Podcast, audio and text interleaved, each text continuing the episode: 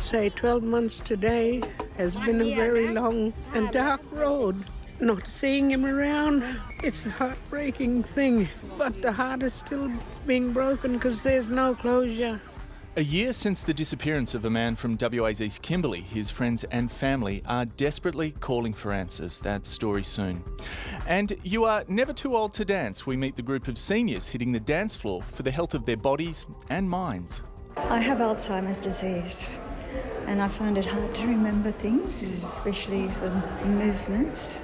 When you practice like this, it helps you to remember.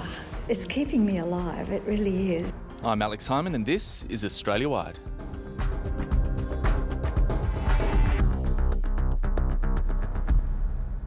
We start along the banks of the Murray River and the ongoing flood crisis at the Victoria New South Wales border.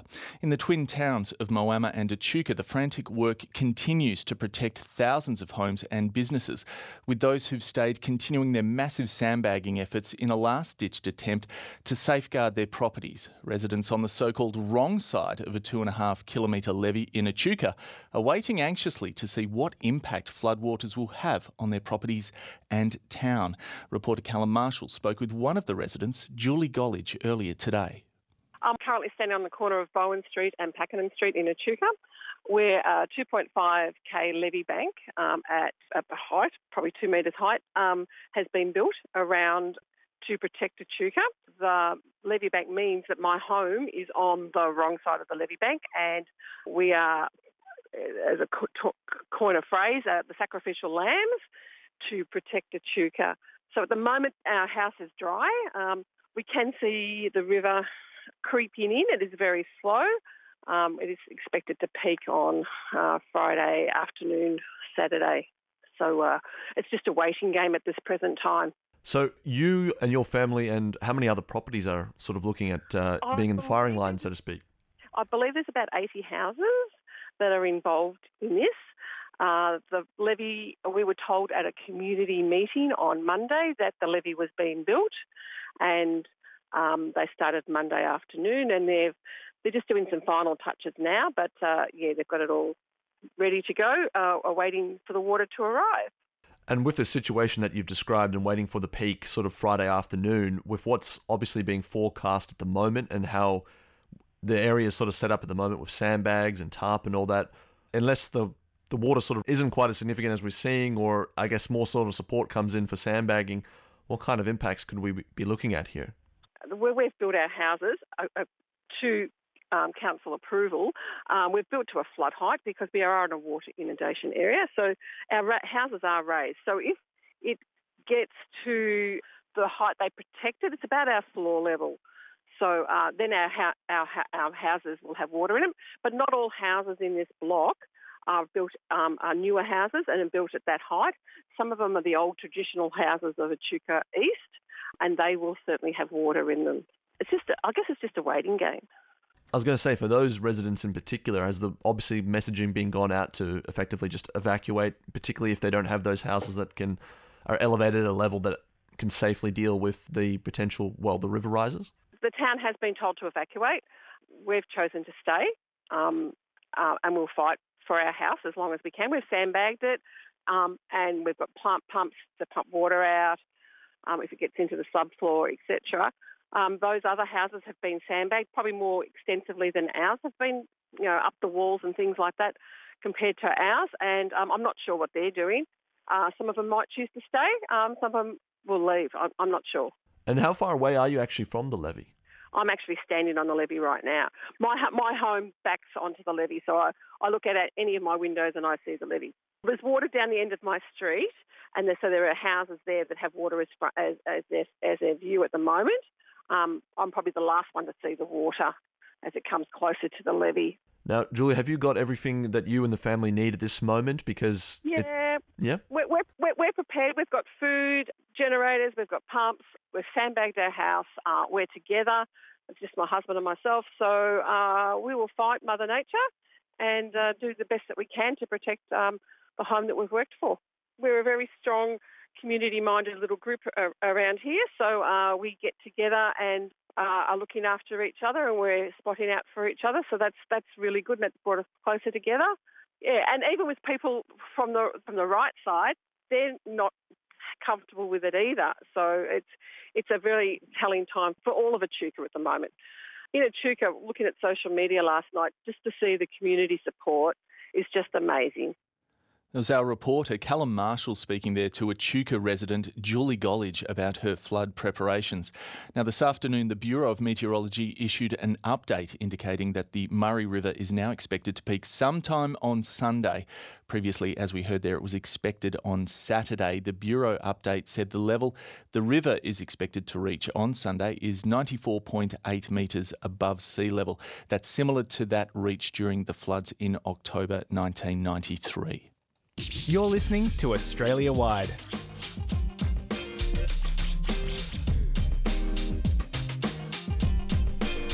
On ABC Radio. And you are with me, Alex Hyman, in for Sinead Mangan. It's great to have your company. This week is Carers Week, a chance to recognise and celebrate the work that over two and a half million carers do in our community. Unfortunately, despite the rewards of caring for, caring for loved ones at home, ongoing critical respite bed shortages and long wait lists for essential home care services are seriously affecting the health and well-being of carers and those they look after. A local group of Mildura nurses have banded together to help after Nichols Point man and MS sufferer Robert Hughes was left without any essential care services. Mildura reporter Jennifer Douglas has this story. I live in my home in Nichols Point.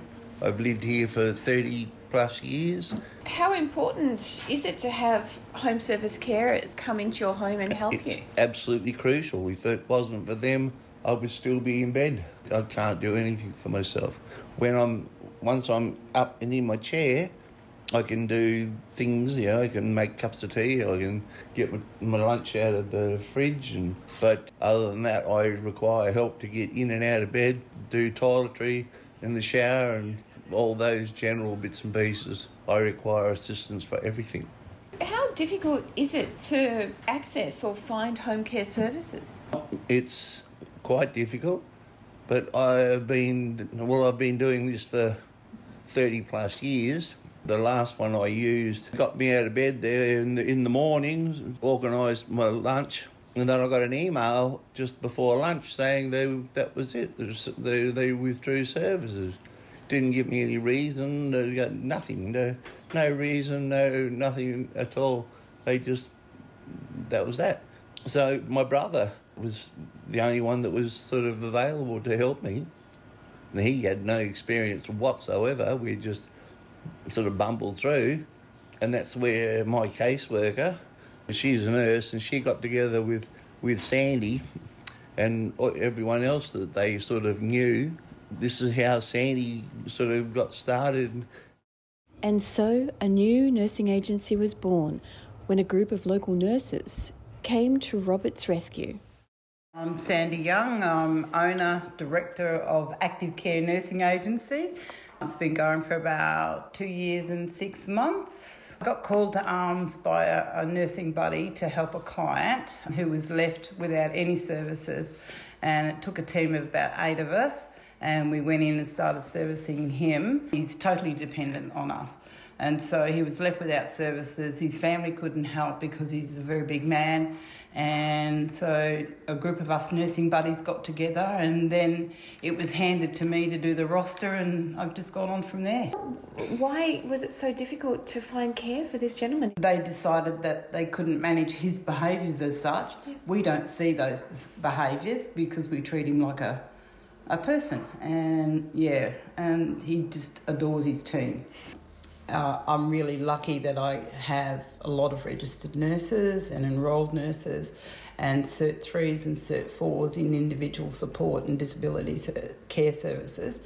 So, how important is respite for the families who are caring for oh, people? Oh, it's huge because you, as you can imagine, we as carers, um, we experience burnout. So if you're with a family member 24 hours a day and you don't get the opportunity to go away overnight, you don't get the opportunity to go on holiday without your responsibility of looking after that person that you care for, we just allow them to have that time by taking them into the respite house and looking after them. How many respite services are available locally? There's a few with the bigger companies. The aged care facilities have respite, but they're so booked out for up to 18 months in advance. And then there's other places such as SRS, Trio, they all have respite homes as well, um, as far as I'm aware. Mm. There's no, no availability, no spaces because they're very limited. What what drives you to, to do this? I don't know. I guess it's my heart.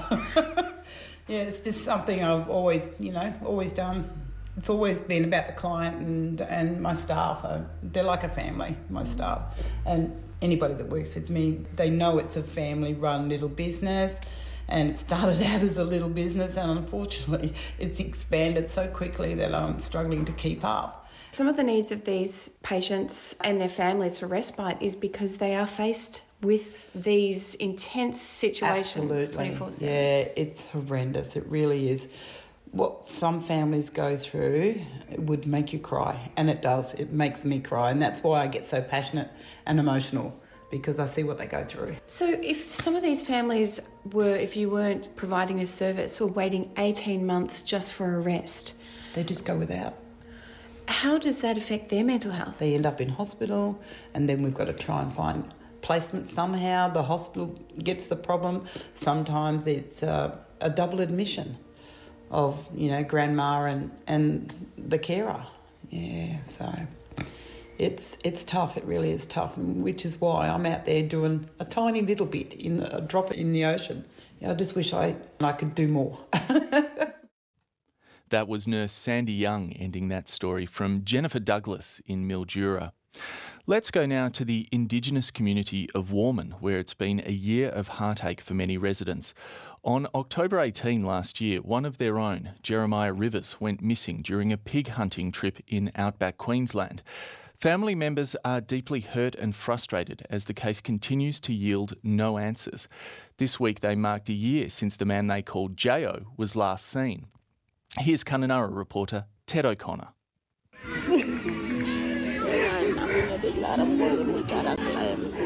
Anne Rivers weeps at the thought of her grandson who's still missing.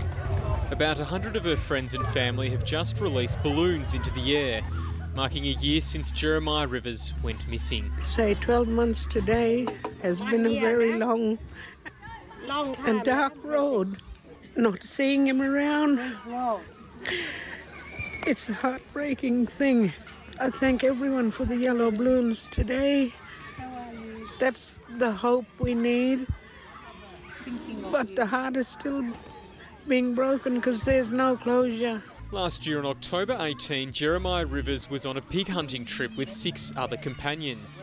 They were camped at Whippo Creek near Noccundra in southwest Queensland. Those men say Mr Rivers wandered off about mid morning and he hasn't been seen since. The man known as Jayo was an experienced Gidja bushman. Here's his grandmother, Shirley Purdy. He was one of them bright boy, and he used to go out hunting. He would start learning for cooking kangaroo in like Aboriginal way with his big brother. I, I get worried, but I talk, I pray, and tell Lord to take my worry and keep it from him. Last year, detectives revealed they were treating Mr Rivers' disappearance as suspicious. But since then, Queensland police have released almost no new details about the case. The state's coroner is now waiting for police to hand over their investigative materials. Loved ones hope this will lead to an inquest and possibly a breakthrough. Around, looking around now, there's a lot of broken hearts. Steo is a big role model to our family, even the community. It's very sad that we don't have answers. It's just, it's not right what we're getting at the moment, you know? Just silence at the moment. And it's, we don't need that. We need answers to find out where our brother is. That's Basil Oldhouse. He says Jeremiah Rivers was his best mate. Young boys in Darwin grew up on the same footy team and sort of moved back here with him and his family, and he's just a big role model to our family back home here he just yeah just want him to come home. John Purdy says he misses his big brother and the joy he brings to the community. He's like a missing sort of a missing puzzle to, to the piece. Like as you see today, everyone's gathered around and um, still something missing from this group, and hopefully we get some answers soon to um, to be you know a whole family again. This weekend, Mr Rivers' former teammates who play for the Waratah Football Club in Darwin will wear yellow armbands. Queensland Police declined to provide an update on the case, given the matter was before the coroner. Ted O'Connor there reporting from the East Kimberley. This is ABC Australia Wide. Though Queensland will no longer rely on coal fired power by 2035, the state will still be producing and exporting large amounts of coal into the near future, with no signs of the industry slowing down anytime soon. Production and export is set to increase, especially for metallurgical coal, and applications for new mines and to extend existing ones are still coming through. Katrina Bevan has more. Last month, in announcing the $62 billion clean energy plan, Premier Anastasia Palaszczuk confirmed export demand for Queensland metallurgical coal, which is used to make steel, would remain strong for some time. Central Queensland is home to a large number of metallurgical coal miners, including Bowen Coking Coal. It has two mines in the area and two other projects it hopes to bring online in the near future and Executive Chairman Nick Jorss says the area is very important to the global market. The Bowen Basin is the you know, dominant exporter of metallurgical coal um, uh, in the world. It's got some of the highest quality metallurgical coal uh, in the world. So Queensland's you know economy is underwritten by the coal industry. It's the it's the engine room of the, of the economy, uh, and that's not going anywhere, you know, despite the rhetoric. So there's a increasing demand for steel, not just for third world countries uh, industrialising, but also now increasingly for first world countries that want to uh, decarbonise because you need steel to do that, and coking coal is a key uh, ingredient of that. While demand and price for Australia's metallurgical coal rose to record highs earlier this year, it has since eased, with prices forecasted to drop further. According to the federal government's latest Resources and Energy Quarterly report, metallurgical export earnings surged to $66 billion in the 2021 2022 financial year but the earnings are expected to ease to a still high $44 billion by the 2023 24 financial year. The exports are also set to reach 180 million tonnes by then, up from 171 million tonnes last year. Though Mr. Jorss says there is still some concern the energy plan will have a flow on effect on investment in the metallurgical coal industry. Well, I think as a state, and as an industry, we need to, you know, we need to make make a lot of a stronger case uh, of the benefits of coal and metallurgical coal in particular, but thermal coal as well, which is keeping the lights on up until the point in which we've got something we can transition to. But others want to see less reliance on coal. Dr. Coral Rowston, Director of Environmental Advocacy in Central Queensland, or ENVA, says although the energy plan is steering the state towards using renewables, the government needs to stop allowing new coal mines. To start with, Queensland has got the lowest emissions targets of every state in Australia, well below even the federal target of 42%. Queensland's still sitting at 30%. There is no way that we can meet any of our global targets if we keep pulling new stuff out of the ground. Let the existing ones run their course and that should see the world through for as long as we need. But applications for new mines and to expand existing ones are still coming. Just a week after the energy plan was released, BM Alliance Coal Operations, a joint venture between BHP and Mitsubishi, applied to expand the life of its Peak Downs mine in central Queensland by 93 years in its Environmental Protection and Biodiversity Conservation referral to the federal government, the company proposes expanding the mine's area by about 4,000 hectares. If approved, the mine would not close until 2116, something Dr. Rowston strongly opposes. That is just um, absolutely ridiculous. The whole world is moving away from coal. Queensland's moving away from it faster, but the rest of the world isn't going to need coal for that length of time either. There are currently 86 coal mines in Queensland, according to the state's Department of Resources. Of those, 49 are operating, 5 are in care and maintenance, 19 are in pre construction, 8 in development, and 5 in rehabilitation. The department also confirmed 17 mining lease applications for new coal projects are processing through assessment, with nine of those before the Land Court. That story from Katrina Bevan. And finally, let's head to Port Macquarie on the New South Wales mid north coast, where a group of dancers are showing off the benefits of staying active and proving you're never too old to hit the dance floor. And while they're at it, they are making new friends and keeping their brains fighting fit. Port Macquarie reporter Larice Dixon has this story.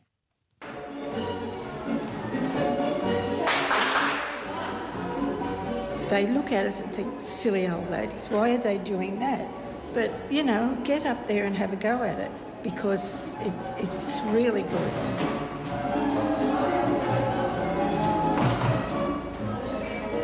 At a studio in Port Macquarie, a group of dancers are performing the traditional Ukrainian dance, the Kazachok.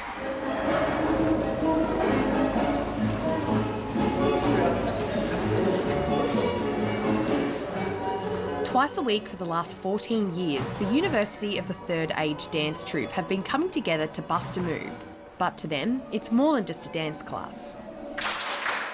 It, there is something to be said for dancing, and it certainly improves one's um, well-being. Having learnt and taught dancers from around the world, Christine Battison wanted to share her love of dance and its benefits with her local community after she retired. The reason we come here is A, the camaraderie, the social aspect of it, um, the physical exercise that we get out of this um, particular activity. It improves our balance mm-hmm. and memories, and of course, uh, above everything else, we just love the music.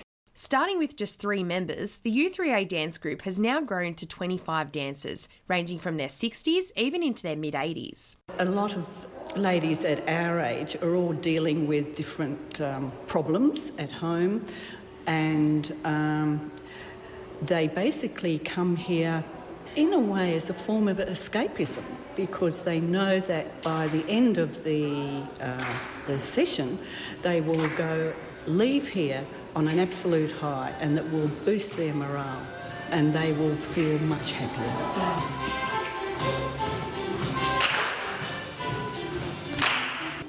After being diagnosed with Alzheimer's disease four years ago, 80 year old Lynn almost quit dancing for good.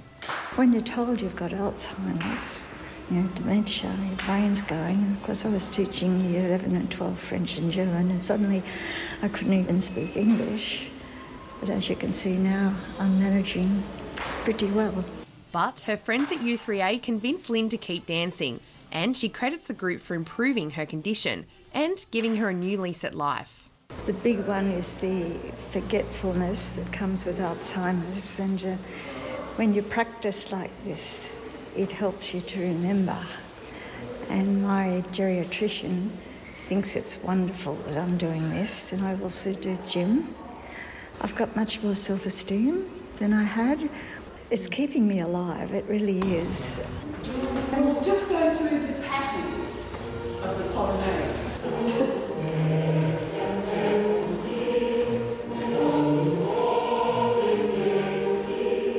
83 year old Robin grew up dancing, but after having a family, she gave it up. That was until Christine and the U3A dance troupe came along in 2009. Because I'm part of one of the demonstration groups with Christine, and we're all little show ponies there, even though the feet don't come up as high anymore, and that, but we, you know, enjoy it. After surviving bowel cancer in 2006 and breaking her hip earlier this year, Robin has almost made a full recovery and is determined to dance at the U3A end of year concert. But she owes the dance group more than just her physical health. I was speaking to Christine on the phone a week or so ago, and I said, I, Christine, I think I've turned the corner now because, you know, I'm on my own. My husband passed away nearly two years ago, and I've just had to get out and do it. And I'm not a person to sit at home doing nothing. I don't think I could do without any sort of dancing. You've got to live every day as if it's your last one because one day it's going to be your last one, so you may as well enjoy it. What a great motto. Larice Dixon speaking to members of the U3A Seniors Dance Troupe in Port Macquarie. What a great story. And that is Australia wide for this Thursday. I'm Alex Simon. I'll be back again with you tomorrow. Have a wonderful evening. Cheerio.